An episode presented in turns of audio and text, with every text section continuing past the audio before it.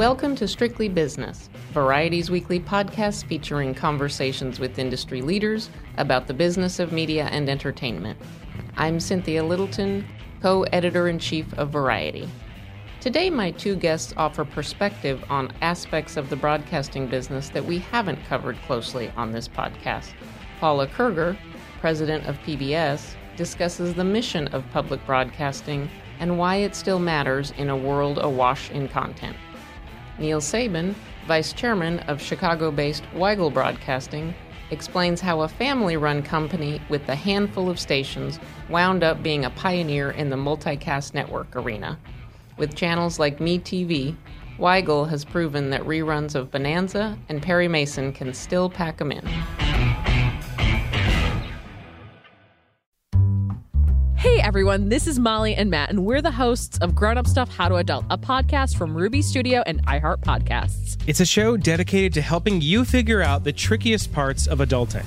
Like how to start planning for retirement, creating a healthy skincare routine, understanding when and how much to tip someone, and so much more. We're back with season two of the podcast, which means more opportunities to glow up and become a more responsible and better adult, one life lesson at a time. And let me just tell you, this show is just as much for us as it is for you. So let's figure this stuff out together. This season, we're going to talk about whether or not we're financially and emotionally ready for dog ownership. We're going to figure out the benefits of a high yield savings account. And what exactly are the duties of being a member of the wedding party? All that plus so much more. Let's learn about all of it and then some. Listen to Grown Up Stuff How to Adult on the iHeartRadio app, Apple Podcasts, or wherever you get your podcasts. Grown up stuff. As the number one audio company, iHeartMedia gives you access to all. Every audience, live conversations, trusted influencers, and the insights and data you need to grow. iHeartMedia is your access company. Go to iHeartResults.com for more. Check the back seat. Check the back seat. All right, come here. Check the back seat. Gets in your head, right? Good. Because every year, dozens of children are forgotten in the backseat of a car by a parent or caregiver. All never thought it could happen to them. But with changes in routines, distractions, or a sleeping child, it can happen to anyone. Parked cars get hot, fast, and can be deadly. So get it in your head. Check the back seat. A message from NHTSA and the Ad Council. Welcome back to Strictly Business. Paula Kerger, President and CEO of PBS. Thank you so much for joining me today. Thank you for being with me. Paula, you've been the head of PBS for going on 15 years now, and I can imagine that that's never been a cushy gig. It's PBS is always in in terms of its funding and the and the support that it receives from the federal government and from the public. There have been, you know, many ups and downs. I, I'm sure you knew going into the job that that was that that was going to be part of it. I also have to believe that the last 12 months or so have been probably among the most some of the most challenging that you've faced in running the nation's non-commercial public broadcasting network. Let me just start by asking you how has PBS at the national level and what are you seeing from the grassroots of the affiliates? How has PBS fared in the COVID crisis? Yeah, it's uh look, a lot has changed in the 15 years that I've been in this job, you know, as you look across the media landscape. Uh, but this last year has been extraordinary. I guess that's the best way to describe it. And everyone I think you talk to would probably say the same thing. But in an, a very odd way, I feel like this has been probably the most important year for PBS. And that's because I think so much of what we've been able to do this this last year has been built on what has been a 50 year history of work that we've done across the country. So this past year, we had actually planned to celebrate our 50th anniversary. We were going to do the usual things one does, pull out old, um, you know, clips of people that have appeared on public television. We were signed on by Julia Child, so we had great clips and so forth. But um, but I think that you know it started actually pretty fast. So last February, I got a call from uh, Austin Beutner, who you know the superintendent of LA Unified, and he they actually have right. a public television station, and he was anticipating that kids were going to be home, and he was particularly worried about kids that weren't going to have access to broadband. and he wondered if there was anything that we could do to help. They have a station with just a few employees, and so we got our LA station engaged, and some Mhm. of our other stations came together. And uh, we run a service called Learning Media, which is a broadband service that delivers K 12 content directly uh, to, um, to computers. And we looked at how we could build something for broadcast as well, as well as amping up the service we provided through broadband. And we were off and running. You know, actually, the LA model was then copied around the country. I think almost every state now has picked up some version of that. We were reaching about a million teachers a month before COVID, and we went up uh, I think initially went up to like three or four million, and now it's stabilized. It's, it's about three million uh, users a month. So I think the educational work has been significant. And because we have relationships in school systems across the country, remember we started as education television, it was uh, there was that. Obviously, the news. This has been an important news year. And people, I think, have hungered to look for places where they could find information they could trust. And so, um, you know, Judy Woodruff started doing the news out of her house and in front of that beautiful Right. bookcase, as others did. And uh, we had an amazing team, um, Yamiche Alcindor at the White House, and uh, Amna Nawaz and Lisa Desjardins, who did amazing reporting on January 6th. So there was that. And then Can I ask you, Paula, about Mhm. on the education initiative? Did that was that something that cost you resources? Was that was that something that you had to to put some put funding into to make happen, or did were you able to do it with existing we, existing infrastructure? we had a lot of the infrastructure already built. So my point of of being sort of ready, um, we didn't have to suddenly create a whole new business. We had it, and so um, you know we did spend uh, some additional money to you know embellish the work that we already had underway, but we had a lot of it already done, and uh, and so that I you know that end has ended up being you know I think tr- tremendously important across across the country and then you know obviously in in the news space we also have invested a little bit more in some of that news coverage because there was just so much that was happening and and just being able to pivot from working out of a studio to working in all these remote uh, locations and and so forth. And then you know the the other thing is we thought a lot about you know people at home and what are you what are people looking for? They're looking they're looking to be entertained. They're looking to be reminded of uh, perhaps uh, aspects of our better selves. We we brought some of Ken Burns' work back, beginning with baseball when they delayed last year's baseball season. We we rolled out a lot of Broadway and theater and other stuff, and then George Floyd was murdered, and so we then quickly pivoted, and there. Uh, our work over, frankly, decades really came to the fore because we had a lot of content that we had produced around race in America that we were able to bring forward, including Skip Gates' recent project on Reconstruction. So, um, Mhm. you know, so I feel like every step of the way we've moved. But look, we we made a lot of stuff up on the fly. We went from an organization that worked in a largely office based to largely working remote. Even some of our technical crew, uh, who keep the entire interconnection going for the whole country, um, some of those um, staff members also started working remotely. So it wasn't just the the um, the content that we continued to explore, you know, new opportunities, but we also looked very hard at uh, the technology itself and how we would be able to support it working at a, at a distance. How have uh, the events and all this activity and people's you know spending more time with PBS and really recognizing has that translated into a boost in fundraising at Yeah. the either institutional level or at the or at the individual donor level? I'll particularly uh, comment on, you know, because you asked me a few minutes ago about our stations, which I realize I, I didn't fully answer. And uh, so I can tell you a bit about, you know, I, I described what happened in LA, and obviously that's through our local stations, and then we helped to enable that work across the country. But I think for for our stations, uh, being able to um, uh, benefit from the fact that people were watching a lot of PBS over the course of this last year. So many of them actually have seen an increase in the number of people who've become members of the sta- of their stations. Corporate money, uh, sponsorship money has has been harder, and for any station that has been raising money around events and so forth, that also has been harder. So I would say it's a it's a little bit of a mixed story. But I look a year ago, I was really prepared that things were just going to go off the cliff, and that Mm-hmm. um, because I mean, who knew where all of this was was heading? And um, we were very much focused on a few things: is just making sure that we were delivering all the core activities that stations really needed.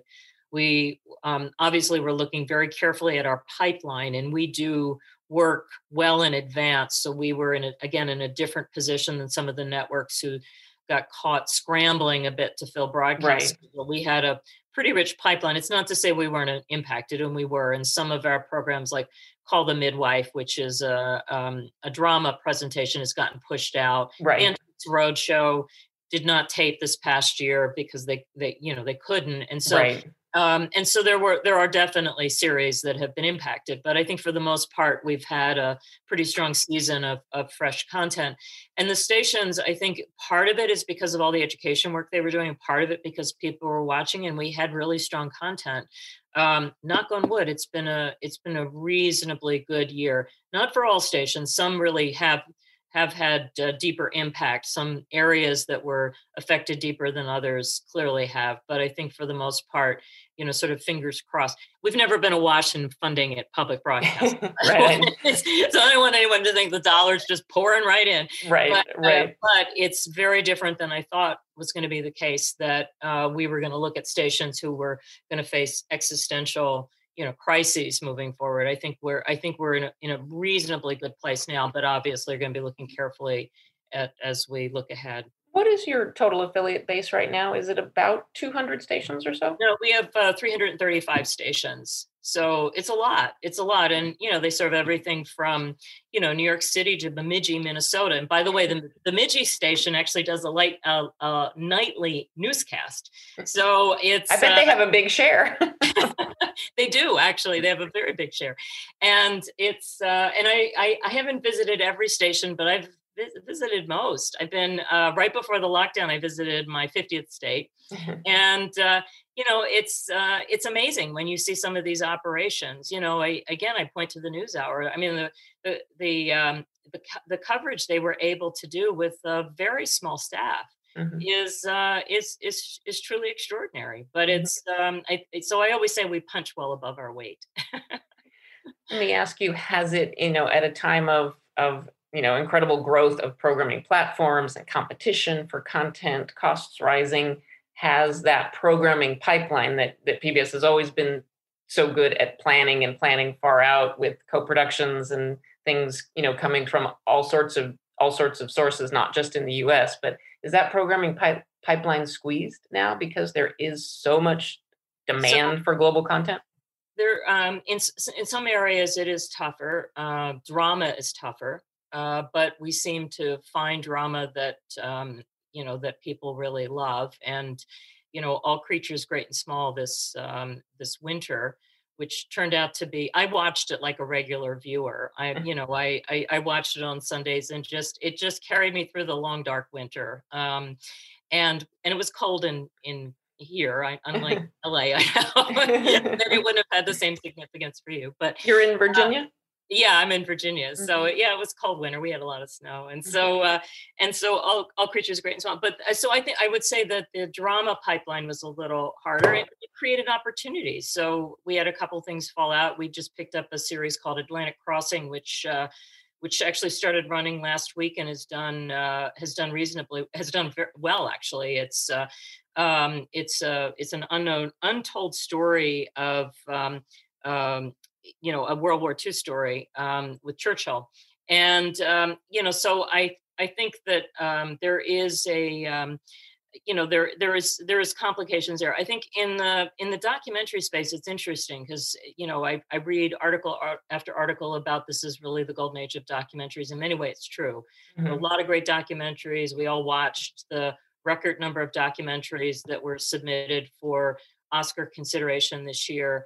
Um, and a lot of streamers in particular are picking up documentary, but a lot of them, you know, are now moving towards more, you know, sort of the programming that that drives off of current events, like the HBO series um, on QAnon, to Right. uh, the um, to crime and so forth Mhm. and and so I, you know again we kind of sit by ourselves over here so you know i'm just really interested in looking at ways that you know we can continue to expand stories particularly stories that aren't that aren't often told or often well told.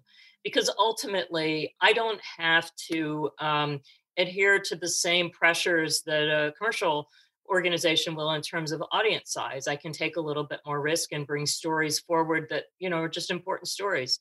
So i you know i would say that um, you know for us the interesting question is is all the platforms and which ones we should pursue. We did a deal last year with youtube tv which has turned out to be good. Brand matters. And so um, and as you said a little while ago people are you know people understand the pbs brand they understand what it means. And uh, a lot of our stations have more aggressively adopted either the pbs logo or the pbs name as part of their uh, their station itself and so i think that um, that is all you know really redounds to the good particularly as you're looking at distributing on multiple platforms broadcast obviously cable satellite, but also um, digital streamed, um, you know, places like YouTube. It's a it's a constant question for us of where are our viewers, where would they expect to see our content, how do we put it there, but more importantly, how do we put our stations there with content branded for them so that it's clear that not only are you getting great work by Ken Burns, but if there's companion pieces that the stations have also produced, it's all there you know for you to see and appreciate Do you get any um, benefit? Have you seen any benefit in terms of the rise of the digital MVPDs, the YouTube TVs, the Roku's, the the Hulu Live? Do those? Do you get any kind of fees for carriage when you're on those platforms? I know in the traditional world, it's often governed by what is known by the wonky term of must carry in FCC parlance, and you get carriage but not fees. Is that the We same in the digital but- world? we get carriage and not fees we have on some of the uh, some of our part uh, partners have helped us defray some of our costs of getting our stuff up uh, but we're really it's not uh, it's not a revenue stream for us in the same way that it would be you know for commercial organization and we're also careful around the advertising part for you know some of the streamers that are ad supported. Although we have experimented we have started experimenting with some older content just as a way to push our material out. Um, we have rights for some older content and not for others and we're just i'm just really interested in trying to hit people wherever they may be watching to just remind them of all the great content within pbs um, so like everyone else um, you know we're just we're just i don't think anyone's really figured this out. I think everyone is just trying a lot of, of of different opportunities and that's certainly what we're doing and i'm i'm grateful to our stations because um, you know i you know at the beginning of uh, of this really interesting media period that we're in you know i know that there were some that were very nervous about you know moving beyond a realm that they completely controlled which is what you had when you had a broadcast stick Right. and, but you know they um, you know the stations really understand that for us to be in multiple places and to have our brand out there if we're if we're purposeful about it and and try to connect the dots back everyone everyone benefits so uh, so we've been spending a lot of time thinking through all of that Mhm. Yeah, as you know, as I think I said in the beginning, it's uh, the leading this organization is never been a never been a cushy job, and probably never been more more challenging than it has been in the last in the last bunch of months. Um, Paula, what would you say in your background? You've been CEO of PBS now for 15 years. What would you say in your background, your work experience or your life experience that best prepared you for the challenges that you have now as CEO? Yeah, it's a it's a it's a good question. I I think I'm going to answer it in a funny way. I I think in some ways, um, some of the things that that best prepared me to manage this organization have been, frankly, working for people who weren't such great managers because. You do learn more. I mean, I've had great mentors, so I don't mean to sound so flip about it. And I've Sure, had sure. people that I've continued to talk to over the years because we all keep running up against things we've never experienced before. Lord knows this year has been filled with those experiences. But um, but I I think that you know clear communication, um, frequent communication, which has certainly been important this year. um, is being able to listen well, but to make decisions and move. Um, you know, I mean, these are all aspects of leadership that I've not always found in people that I've worked for.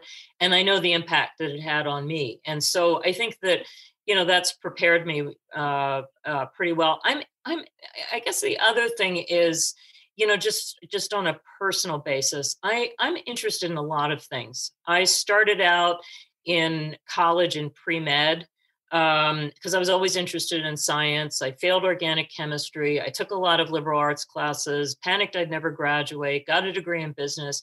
But I always carried forward all these different interests. And I think that also is, I think, in, I think in a funny way, that's helped me because I just have a lot of curiosity about a lot of things. So I know to ask a lot of questions. I also understand the scientific uh, method.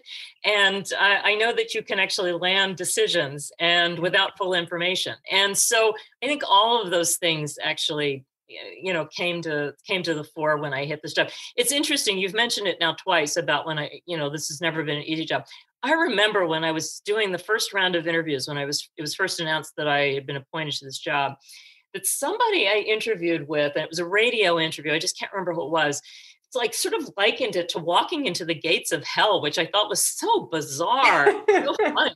And I said, well, I, I, I, am not exactly sure that's what you know will feel like, but anyway, I appreciate the, you know, the, the, um, the, uh, the question. But um, what I um, have thought about actually, as I have, uh, you know, have been in this job, is that my first speech I gave was right around the time that that Apple announced they were going to sell episodes of Desperate Housewives for $1.99. Right. That that was a groundbreaking thing. And it just sounded so weird. Like who would spend $1.99 on an episode of Desperate Housewives? To I mean, watch on a tiny screen. Watch on a little screen, right? But it was the signal of how everything was going to change. And I think that, um, you know, if you just look at the arc of everything. I mean, someone gave me a Netflix subscription as I was moving from New York to Washington, and it was it was the you know the DVDs.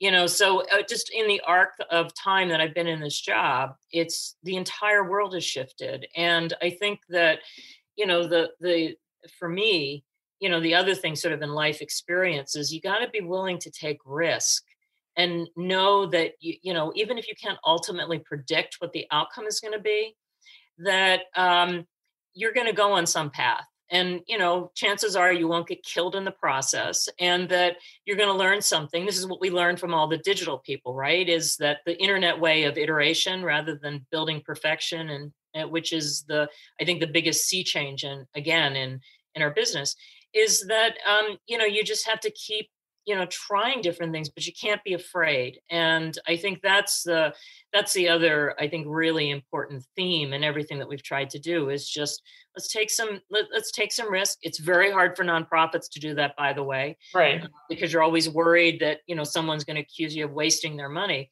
but organizations don't grow unless you unless you fail some of the time mm-hmm. and i think most people understand that do you have a wish list or any any anything on your wish list for PBS or for the your kind of your cousin, the Corporation for Public Broadcasting from the new Biden administration? Oh yeah, I mean, I you know, I think the thing that's um, that for me is is very exciting is that we have a teacher in the White House, and uh, you know, Jill Biden is a, has been a big proponent of public broadcasting, and and I think that you know, again, if you understand that we're built on this idea of educational television, that was the original concept. Uh, a lot of what we do still ties into that, and so to have someone that is passionate about education is is hugely important. So, um, you know, we're a public-private partnership. That's what LBJ envisioned when he created PBS, and so to have a White House that really understands what that means, and and you know, I'm optimistic that you know we're on a stronger path right now. We'll take a short break now and be back with Weigel Broadcasting's Neal Sabin. Hey everyone, this is Molly and Matt, and we're the hosts of Grown Up Stuff How to Adult, a podcast from Ruby Studio and iHeart Podcasts. It's a show dedicated to helping you figure out the trickiest parts of adulting like how to start planning for retirement, creating a healthy skincare routine, understanding when and how much to tip someone, and so much more. We're back with season two of the podcast, which means more opportunities to glow up and become a more responsible and better adult, one life lesson at a time. And let me just tell you, this show is just as much for us as it is for you. So let's figure this stuff out together. This season, we're going to talk about whether or not we're financially and emotionally ready for dog ownership. We're going to figure out the benefits of a high yield savings account. And what exactly are the duties of being a member of the wedding party? All that plus so much more. Let's learn about all of it and then some. Listen to Grown Up Stuff How to Adult on the iHeartRadio app, Apple Podcasts, or wherever you get your podcasts. Grown up stuff. Let's take a moment to breathe. Deep inhale. Extend your spine. Remain focused on what you're doing. If safe to do so, exhale slowly, leaning to one side. Inhale back to center. If safe to do so, exhale slowly to the opposite side. Find mental health resources at loveyourmindtoday.org. This message is brought to you by the Huntsman Mental Health Institute and the Ad Council. It's the Breakfast Club, the world's most dangerous morning show. Hey! Angela Yee is kind of like the big sister that always pokes you in the forehead. That's not how it goes? That's not how anything goes. Yemi's really like a robot. One of the best DJs ever. Believe that. Charlemagne is the wild card. And I'm about to give somebody the credit they deserve for being stupid. I know that's right. what is wrong with you? Oh. Listen to The Breakfast Club weekday mornings from 6 to 10 on 1067 The Beat. Columbus's real hip hop and R&B.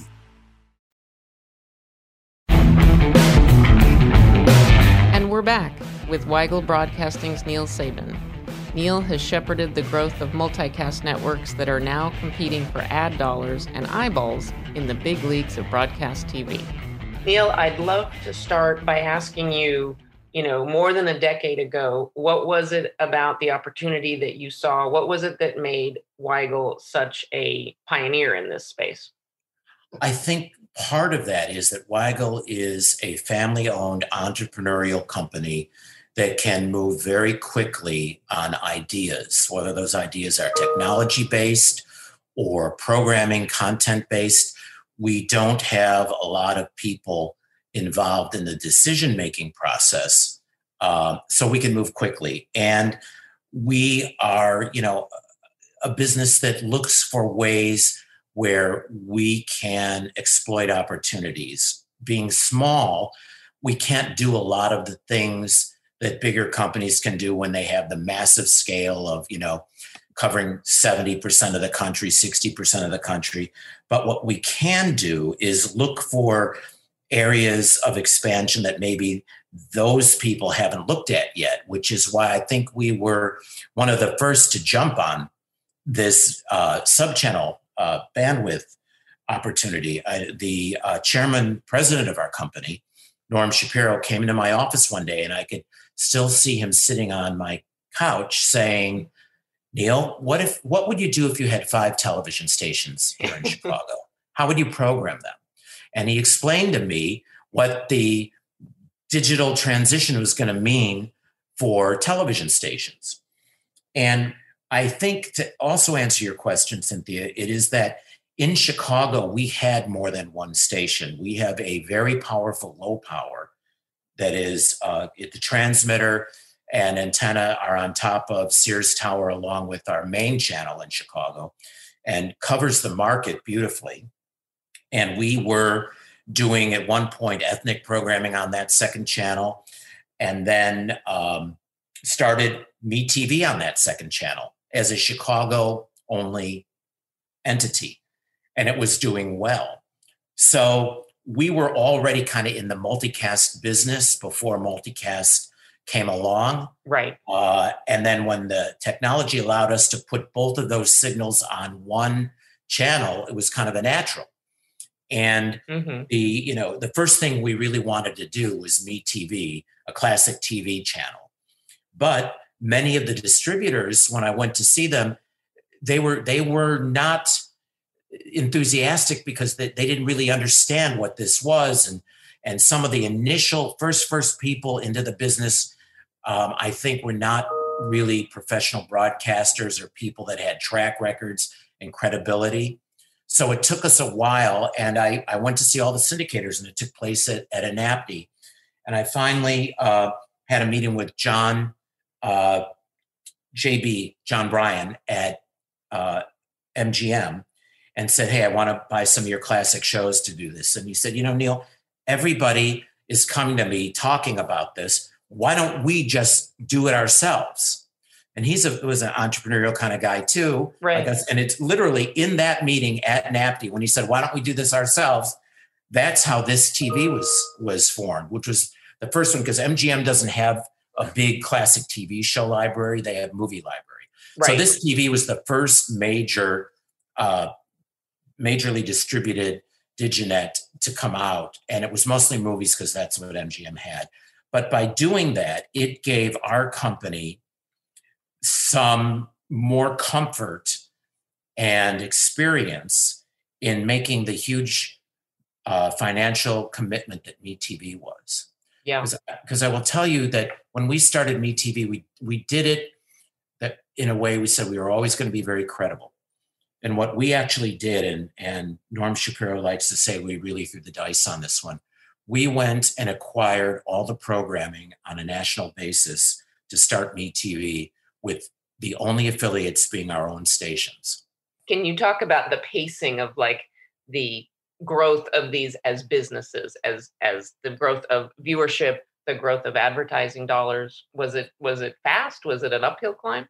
Um, well, for us, it, it was it pretty rapid in that um, it started with direct response advertising, which is still as so many core. things do in TV. Yes, right, and it's still a big core, uh, and more and more advertisers are using DR, as it's called, or hybrid DR, which which needs ratings, and you know you can't even tell when you see the commercials that it's really bought as DR because it looks like regular spot advertising, but they are buying it on a kind of a DR hybrid basis where you've got to have some ratings for them to be able to track it. That so, but but it was almost like they were looking for a place to go, and and it it was very um, opportunistic for the advertisers and for us. I mean, we were welcomed.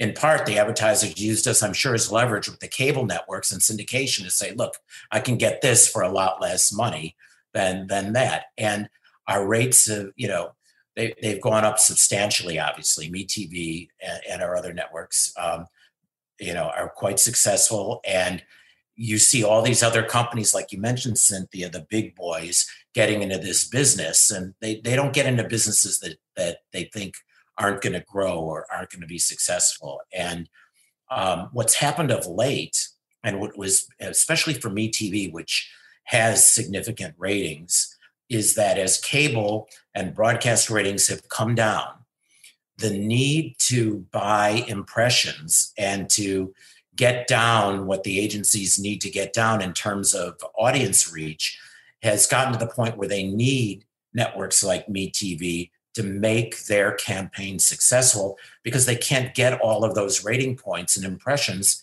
on cable anymore.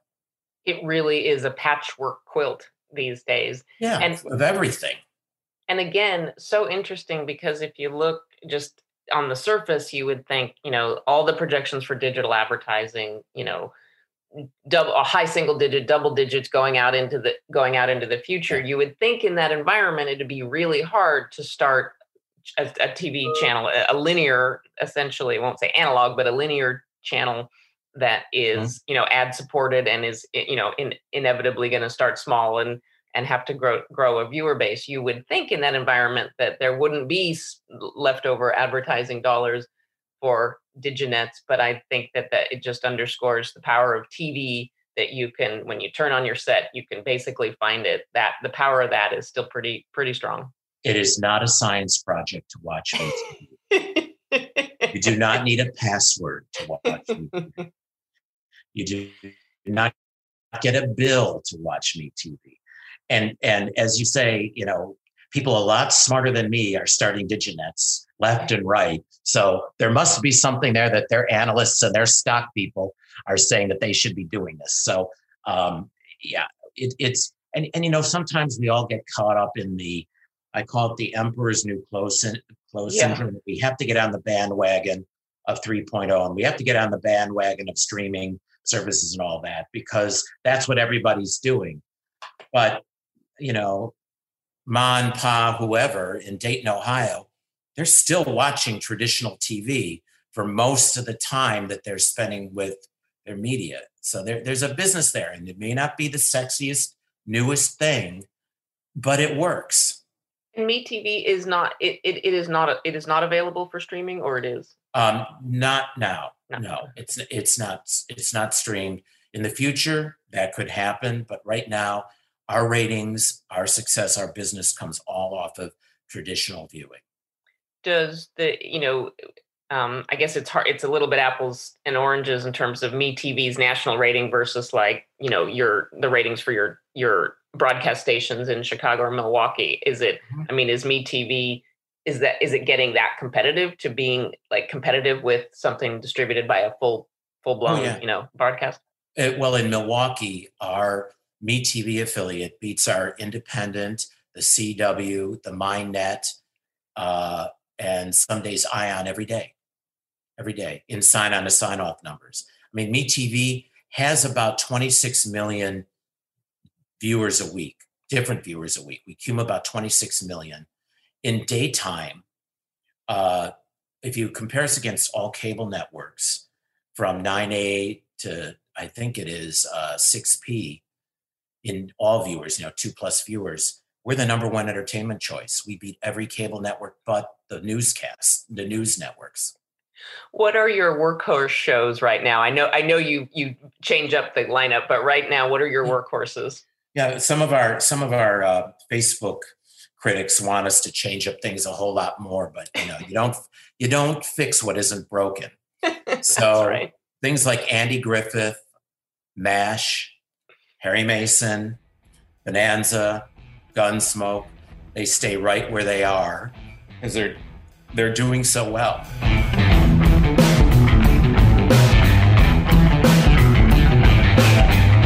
Thanks for listening. Be sure to leave us a review at Apple Podcasts. We love to hear from listeners. And be sure to tune in next week for another episode of Strictly Business.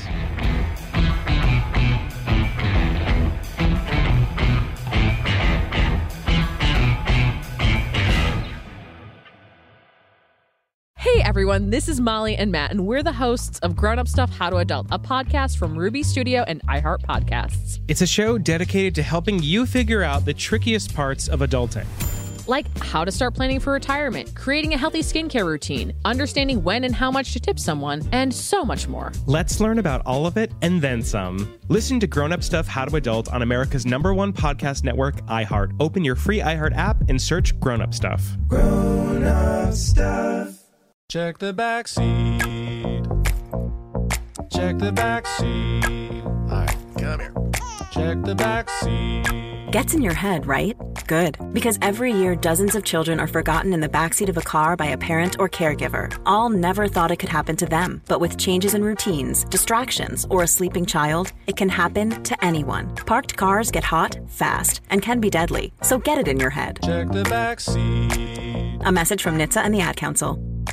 Hey, it's Zuko and Kayla from The Wake Up Call. Enjoy your podcast, but when you're done, don't forget about us. We have a radio show. We try to bring a smile to your face every morning. We also talk to some of the hottest country stars of today, and we like to share some good news with That's What I Like. Because Lord knows that's hard to find. When you're done podcasting your podcast, listen to us at 92.3 WCOL. Set your preset on your radio right now, and don't forget you can listen to us online on the iHeartRadio app.